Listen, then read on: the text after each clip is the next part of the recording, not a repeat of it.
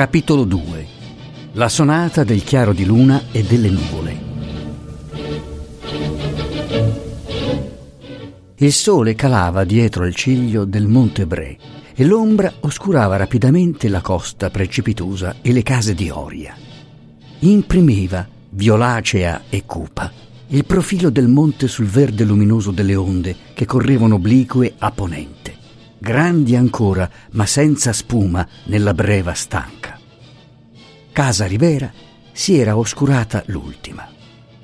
Addossata ai ripidi vigneti della montagna, sparsi d'ulivi, essa cavalca la viottola che costeggia il lago e pianta nell'onda viva una fronte modesta, fiancheggiata a ponente, verso il villaggio, da un giardinetto pensile a due ripiani, a levante, verso la chiesa, da una piccola terrazza gittata su pilastri che inquadrano un pezzo di sagrato entra in quella fronte una piccola darsena dove allora si dondolava, fra lo schiamazzar delle onde, il battello di Franco e Luisa. Sopra l'arco della darsena una galleria sottile lega il giardinetto pensile di ponente alla terrazza di levante e guarda il lago per tre finestre. La chiamavan loggia, forse perché lo era stata in antico. La vecchia casa portava incrostati qua e là parecchi di questi venerandi nomi fossili che vivevano per la tradizione e figuravano, nella loro apparente assurdità, i misteri nella religione delle mura domestiche. Dietro alla loggia vi ha una sala spaziosa e dietro alla sala due stanze. A ponente il salottino da pranzo tappezzato di piccoli uomini illustri di carta, ciascuno sotto il proprio vetro e dentro la propria cornice ciascuno atteggiato dignitosamente a modo degli illustri di carne ed ossa, come se i colleghi nemmanco esistessero e il mondo non guardasse che a lui. A levante la camera dell'alcova, dove accanto agli sposi dormiva nel proprio letticciuolo la signorina Maria Maironi, nata nell'agosto del 1852. Dai cassettoni rococò delle camere da letto alla madia della cucina dal nero pendolo del salottino da pranzo al canapè della loggia, con la sua stoffa marrone cosparsa di cavalieri turchi gialli e rossi, dalle seggiole impagliate a certi seggioloni dei bracciuoli spropositatamente alti, i mobili della casa appartenevano all'epoca degli uomini illustri, la maggior parte dei quali portava parrucca e codino. Se parevano discesi dal granaio, parevano pure aver ripreso nell'aria e nella luce della nuova dimora certe perdute abitudini di pulizia, un notevole interesse alla vita, una dignità di onesta vecchiaia.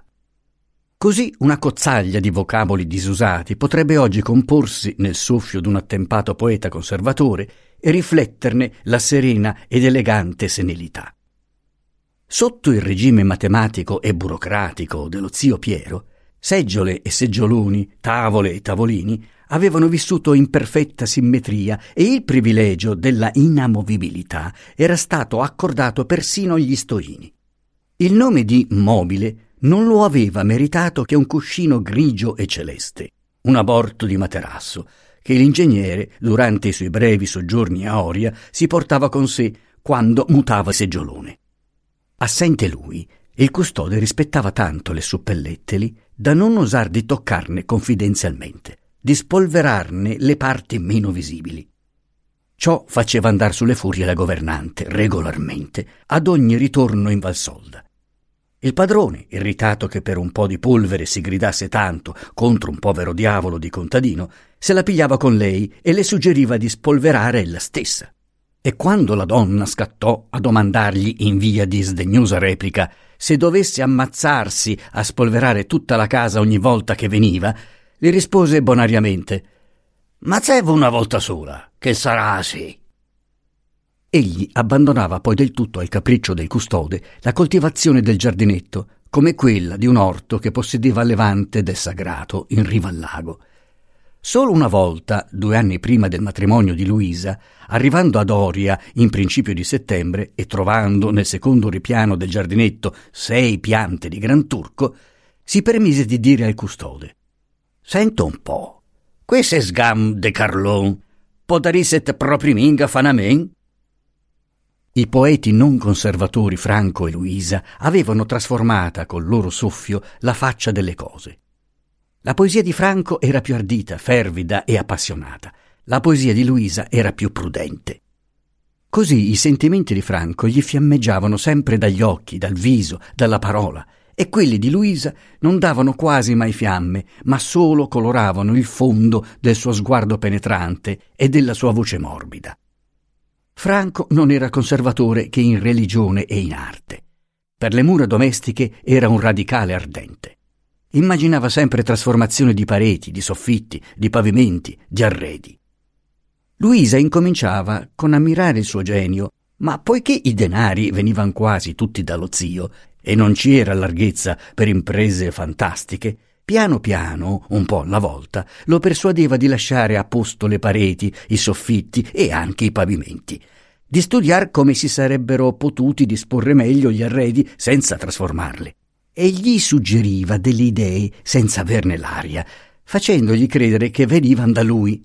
Perché alla paternità delle idee Franco ci teneva molto e Luisa era invece del tutto indifferente a questa maternità. Così tra l'una e l'altra disposero la sala per la conversazione, la lettura e la musica, la loggia per il gioco, la terrazza per il caffè e per le contemplazioni poetiche. Di quella terrazzina Franco fece la poesia lirica della casa.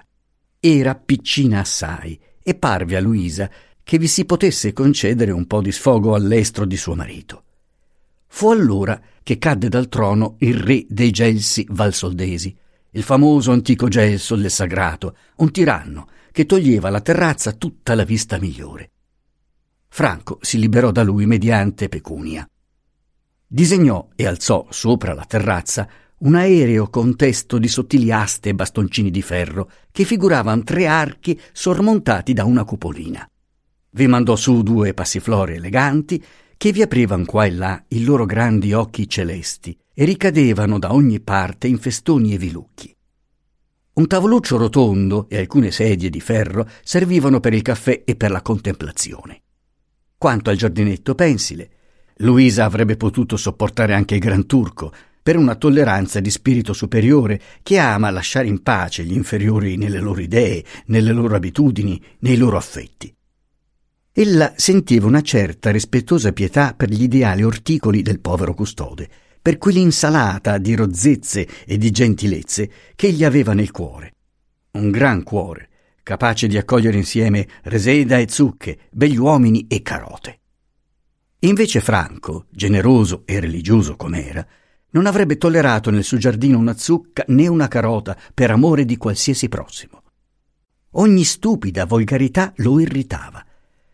Quando l'infelice ortolano si sentì predicare dal signore Don Franco che il giardinetto era una porcheria, che bisognava cavar tutto, buttar via tutto, rimase sbalordito, avvilito da far pietà. Ma poi, lavorando agli ordini suoi per riformar le aiuole, per contornarle di tufi, per piantare arbusti e fiori, vedendo come il padrone stesso sapesse lavorare di sua mano e quanti terribili nomi latini e qual portentoso talento avesse in testa per immaginare disposizioni nuove e belle, concepì poco a poco per lui un'ammirazione quasi paurosa e quindi anche, malgrado i rabbuffi, un'affezione devota. Il giardinetto pensile fu trasformato a immagine e similitudine di Franco. Un olea fragans vi diceva in un angolo la potenza delle cose gentili sul caldo impetuoso spirito del poeta. Un cipressino, poco accetto a Luisa, vi diceva in un altro angolo la sua religiosità. Un piccolo parapetto di mattoni a traforo, fra il cipresso e l'olea, con due righe di tufi in testa che contenevano un ridente popolo di verbene, petuni e portulache, accennava alla ingegnosità singolare dell'autore. Le molte rose sparse dappertutto parlavano del suo affetto alla bellezza classica. Il ficus repens, che vestiva le muraglie verso il lago, i due aranci nel mezzo dei due ripiani, un vigoroso, lucido carrumo, rivelavano un temperamento freddoloso, una fantasia volta sempre al mezzogiorno, insensibile al fascino del nord. Luisa aveva lavorato e lavorava assai più del marito, ma se questi si compiaceva delle proprie fatiche e ne parlava volentieri, Luisa invece non ne parlava mai e non ne traeva veramente alcuna vanità. Lavorava d'ago, d'uncinetto, di ferri, di forbici, con una tranquilla rapidità prodigiosa per suo marito, per la sua bambina, per ornare la sua casa, per i poveri e per sé. Tutte le stanze avevano lavori suoi, cortine, tappeti, cuscini, paralumi. Era pure a far suo di collocare i fiori in sala e in loggia. Non piante in vaso perché Franco ne aveva poche e non gli garbava di chiuderle nelle stanze non fiori del giardinetto, perché coglierne uno era come strapparglielo dal cuore. Erano invece a disposizione di Luisa le dalie, le rose, i gladioli, gli astri dell'orto. Ma poiché non le bastavano e poiché il villaggio, dopo Dio, Santa Margherita e San Sebastiano, adorava la sciora Luisa, così ad un cenno suo i ragazzi le portavano fiori selvaggi e feci. Le portavano edera per illegar con festoni grandi mazzi fissati alle pareti dentro anelli di metallo. Anche alle braccia dell'arpa, che pendeva dal soffitto della sala, erano sempre attorcigliati lunghi serpenti d'edera e di passiflora. Lo zio Piero, quando gli scrivevano di queste novità, rispondeva poco o nulla. Tutt'al più raccomandava di non tener troppo occupato l'ortolano, il quale doveva pure attendere alle faccende proprie. La prima volta che capitò a Oria, dopo la trasformazione del giardinetto, si fermò a guardarlo come aveva fatto per le sei piante di Gran Turco e borbottò sottovoce. Oh, porami! Uscì sulla terrazza, guardò il cupolino, toccò le aste di ferro e pronunciò un basta. Rassegnato, ma pieno di disapprovazione per tante eleganze superiori allo stato suo e dei suoi nipoti. Invece, dopo aver esaminato in silenzio tutti i mazzi, i mazzolini, i vasi, i festoni della sala e della loggia, disse con un bonario sorriso: Sento un po', Luisa, con tutte sterba che farisset minga mei a tegni un para de pegor? Ma la governante fu beata di non aversi più ad ammazzare per la polvere e le ragnatele. Ma l'ortolano vantò senza fine le opere miracolose del signor Don Franco ed egli stesso cominciò presto ad abituarsi ai nuovi aspetti della sua casa, a guardar senza malevolenza il cupolino della terrazza che gli faceva comodo per l'ombra. Dopo tre o quattro giorni domandò chi lo avesse eseguito e gli accadde di fermarsi qualche volta a guardare i fiori del giardinetto, di chiedere il nome dell'uno e dell'altro. Dopo otto o dieci giorni, stando con la piccola Maria sulla porta della sala che mette al giardinetto, le domandò Chi ha piantato tutti questi bei fiori? E le insegnò a rispondere papà. Ad un suo impiegato, venuto a fargli visita, mostrò le opere del nipote e ne accolse gli elogi con un assenso misurato ma pieno di soddisfazione. Sì, sì, per questo sì. Insomma, finì col diventare un ammiratore di Franco e persino col dare ascolto in via di conversazione ad altri suoi progetti. E in Franco crescevano l'ammirazione e la gratitudine per quella grande e generosa bontà che aveva vinto la natura conservatrice, la versione antica alle eleganze di ogni maniera. Per la solita bontà, che ad ogni simile contrasto saliva, saliva silenziosamente, dietro le renitenze dello zio fino a sormontare, a coprir tutto con una larga onda di acquiescenza, o almeno con la frase sacramentale Del resto fate vobis. Ad una sola novità lo zio non aveva voluto adattarsi. Alla scomparsa del suo vecchio cuscino. Luisa, diss'egli sollevando con due dita dal seggiolone il nuovo cuscino ricamato, porta via. E non ci fu verso di persuaderlo. Et capì de portal via? Quando Luisa, sorridendo, gli diede il vecchio materassino abortito, egli ci si sedette su con un sonoro insce, come se riprendesse solennemente il possesso di un trono. Adesso, mentre l'ombra violacea invadeva il verde delle onde e correva lungo la costa di paesello in paesello, spegnendo, una dopo l'altra, le bianche case lucenti, egli era appunto seduto sul suo trono e si teneva sulle ginocchia la piccola Maria, mentre Franco, sulla terrazza, annaffiava i vasi di pelargoni, pieno il cuore e il viso di contentezza affettuosa, come se versasse da bere a Ismaele nel deserto. E Luisa stava sgrovigliando pazientemente una pesca di suo marito, un garbuglio pauroso di spago, di piombi, di seta e di ami. Ella discorreva in pari tempo col professor Gilardoni, che aveva sempre qualche garbuglio filosofico da sgrovigliare, e ci si metteva molto più volentieri con lei che con Franco, il quale lo contraddiceva sempre, a torto e a ragione, avendolo in concetto d'un ottimo cuore e d'una testa confusa. Lo zio, tenendo il ginocchio destro sul sinistro e la bambina sul mucchio, le ripeteva per la centesima volta con affettata lentezza e storpiando un poco il nome esotico la canzonetta. Ombretta sdegnosa del Mississippi. Fino alla quarta parola la bambina lo ascoltava immobile, seria, con gli occhi fissi. Ma quando veniva fuori il Mississippi, scoppiava in un riso sbatteva forte le gambucce e piantava le manine sulla bocca dello zio, il quale rideva anche lui di cuore, e dopo un breve riposo ricominciava adagio adagio nel tono solito. Ombretta sdegnosa. La bambina non somigliava né al padre né alla madre. Aveva gli occhi e i lineamenti fini della nonna Teresa. Al vecchio zio, che pure vedeva di rado, mostrava una tenerezza strana, impetuosa.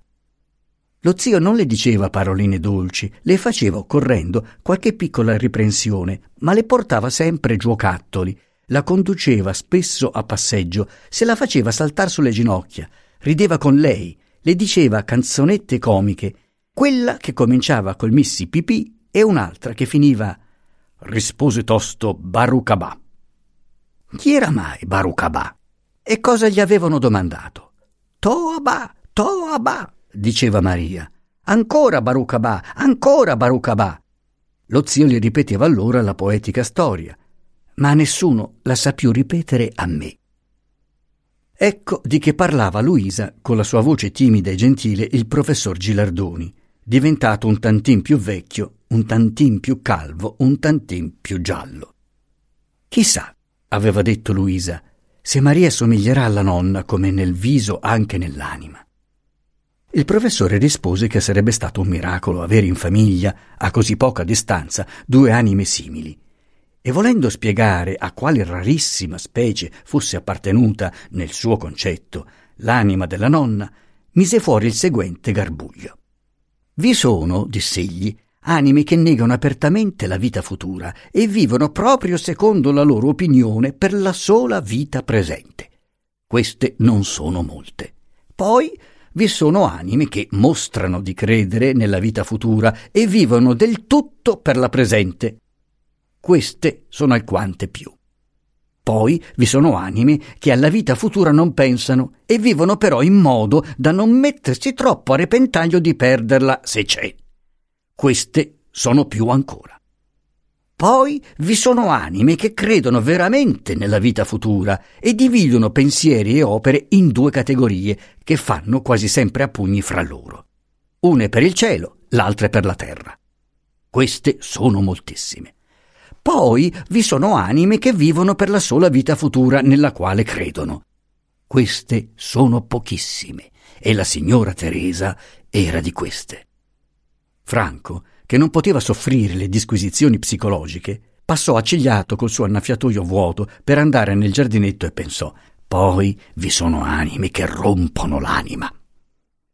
Lo zio, del resto un po' sordo, rideva con la Maria. Luisa, passato che fu suo marito, disse piano Poi vi sono anime che vivono come se vi fosse la sola vita futura, nella quale non credono. E di queste ve n'è una. Il professore trasalì e la guardò senza dir nulla. Ella stava cercando nella matassa della pesca un filo doppio a occhiello per farlo passare. Non vide quello sguardo, ma lo sentì e si affrettò a indicare col capo lo zio.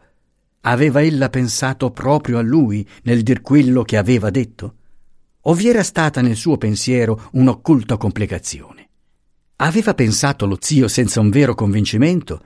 Solo perché non osava nominare, neanche nel pensiero, un'altra persona cui le sue parole potevano riferirsi più giustamente? Il silenzio del professore, lo sguardo scrutatore di lui, non incontrato ma sentito, le rivelarono che egli sospettava di lei stessa. Per questo accennò frettolosamente allo zio. Non crede nella vita futura? mormorò il professore. Direi di no, rispose Luisa, e subito si sentì nel cuore un rimorso.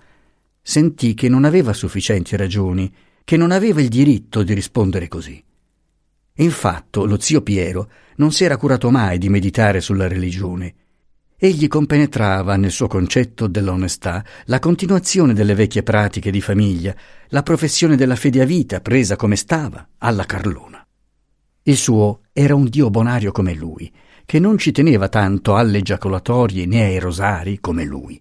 Un dio contento di avere per ministri, come era contento lui di avere per amici, dei galantuomini di cuore fossero pure allegri mangiatori e bevitori, tarocchisti per la vita, franchi raccontatori di porcherie non disoneste al lecito sfogo della sudice ilarità che ciascuno ha in corpo. Certi suoi discorsi scherzosi, certi aforismi buttati là senza riflettere sull'importanza relativa delle pratiche religiose e sull'importanza assoluta del vivere onesto, l'avevano colpita fin da bambina anche perché la mamma se ne inquietava moltissimo e supplicava a suo fratello di non dire spropositi. Le era entrato il sospetto che lo zio andasse in chiesa solamente per convenienza. Non era vero. Non bisognava tener conto degli aforismi di uno che, invecchiato nel sacrificio e nell'abnegazione, soleva dire caritas incipit ab ego. E poi, quando anche lo zio avesse stimato poco le pratiche religiose, a negar la vita futura ci correva ancora un bel tratto. Infatti, appena messo fuori il suo giudizio e uditolo suonare, Luisa lo sentì falso, vide più chiaro in se stessa, intese di aver inconsciamente cercato nell'esempio dello zio un appoggio e un conforto per sé.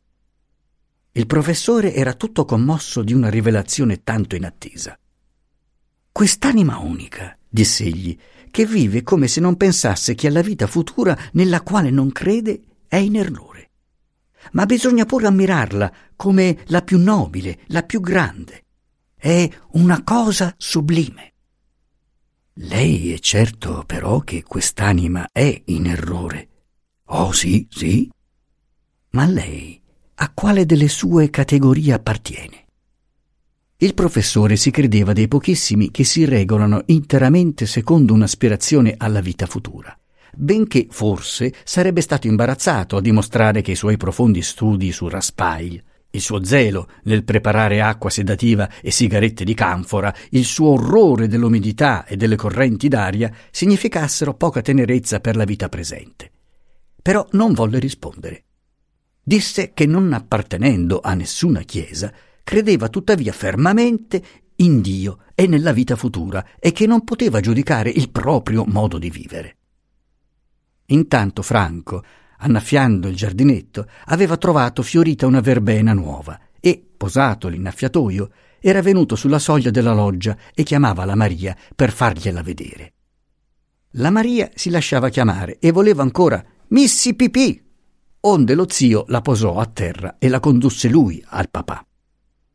Però, professore, disse Luisa uscendo con la parola viva da un corso occulto di idee, si può, non è vero, credere in Dio e dubitare della nostra vita futura?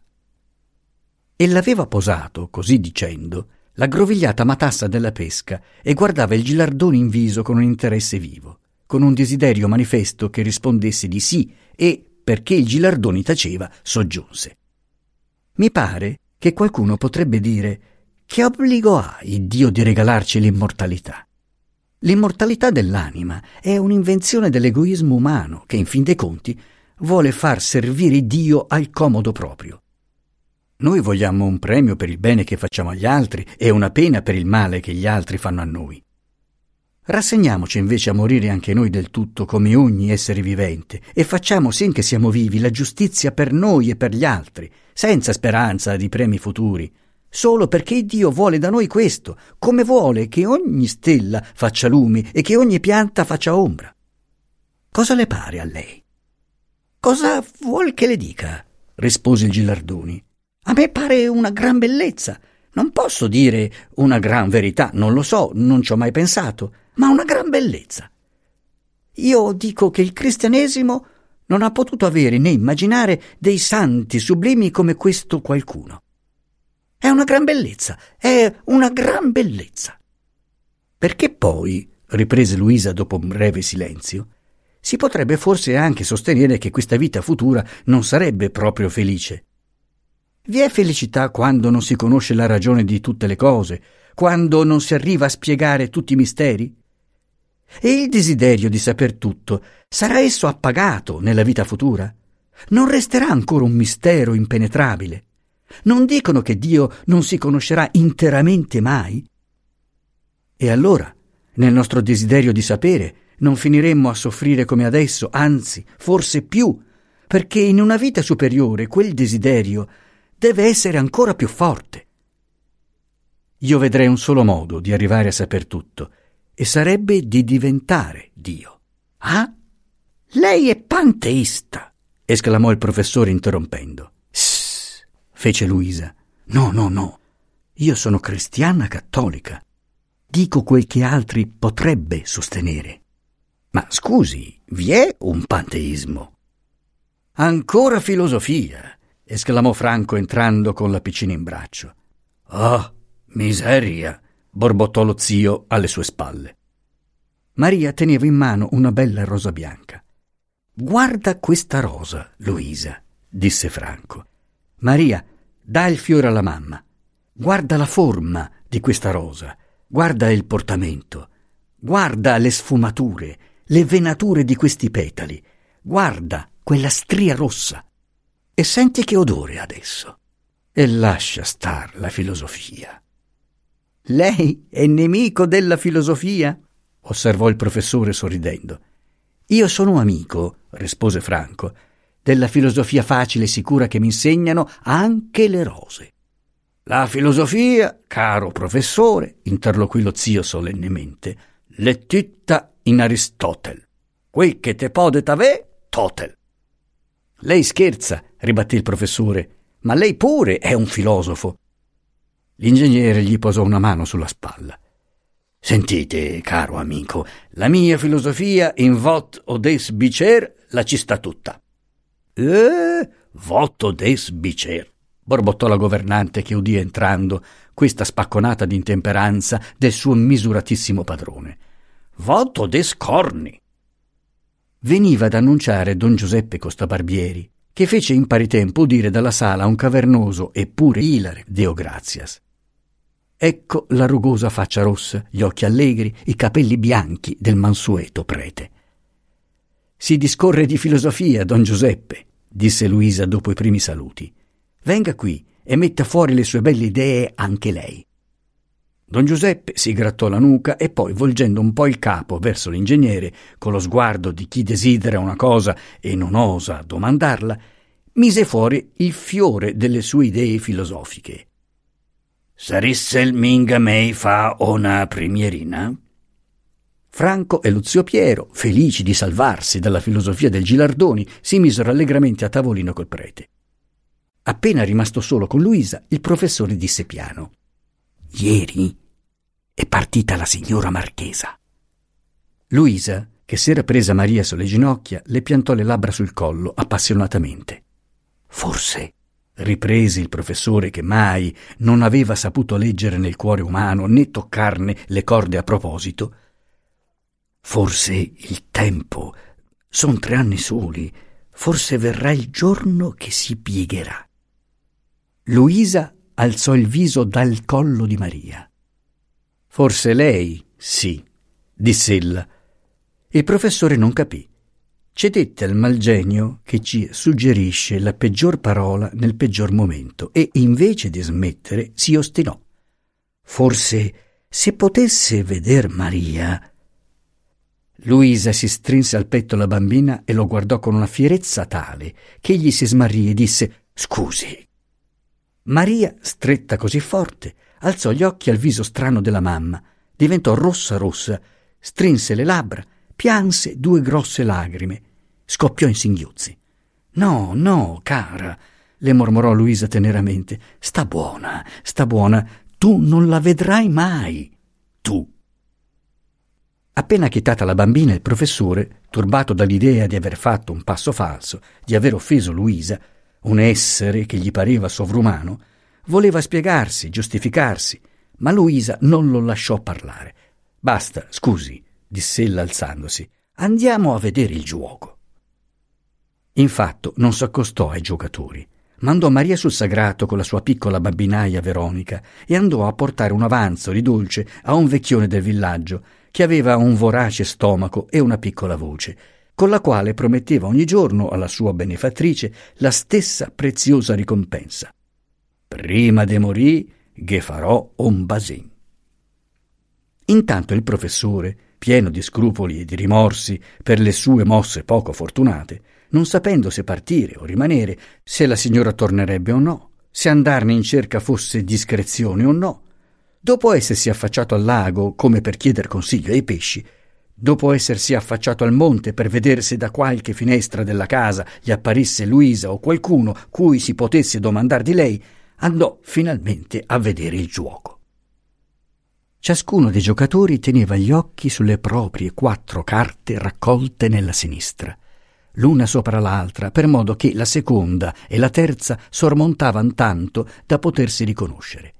E ciascuno, avendo preso delicatamente fra il pollice e l'indice l'angolo superiore delle due ultime, faceva uscire con un combinato moto del polso e delle dita la quarta ignota di sotto la terza adagio adagio, come se portasse la vita o la morte, ripetendo con gran devozione appropriate ejaculatorie.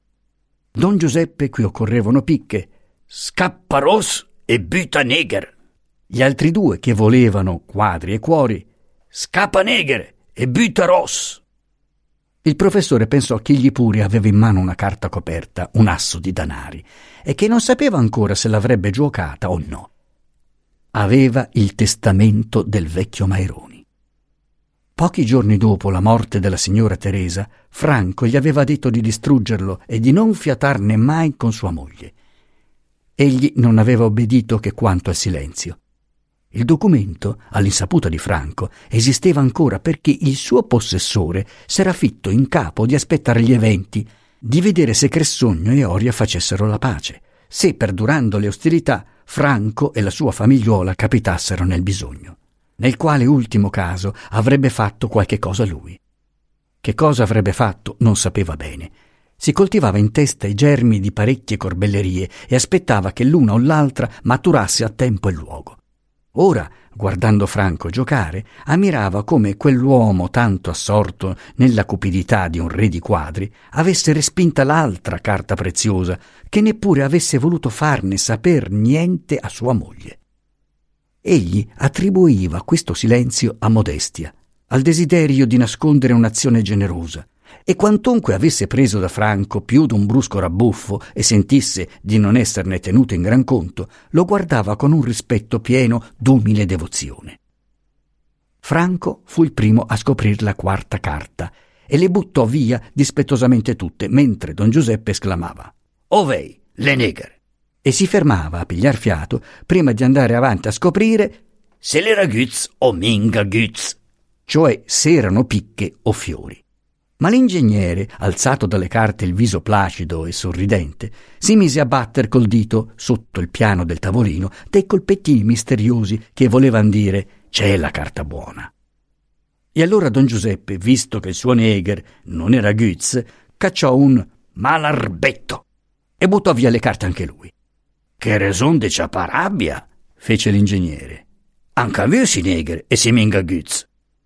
Il prete, avido della rivincita, si contentò di invocarla sdegnosamente. Shaikart, Shaikart, Shaikart. E la partita, simbolo dell'eterna lotta universale fra i neri e i rossi, ricominciò.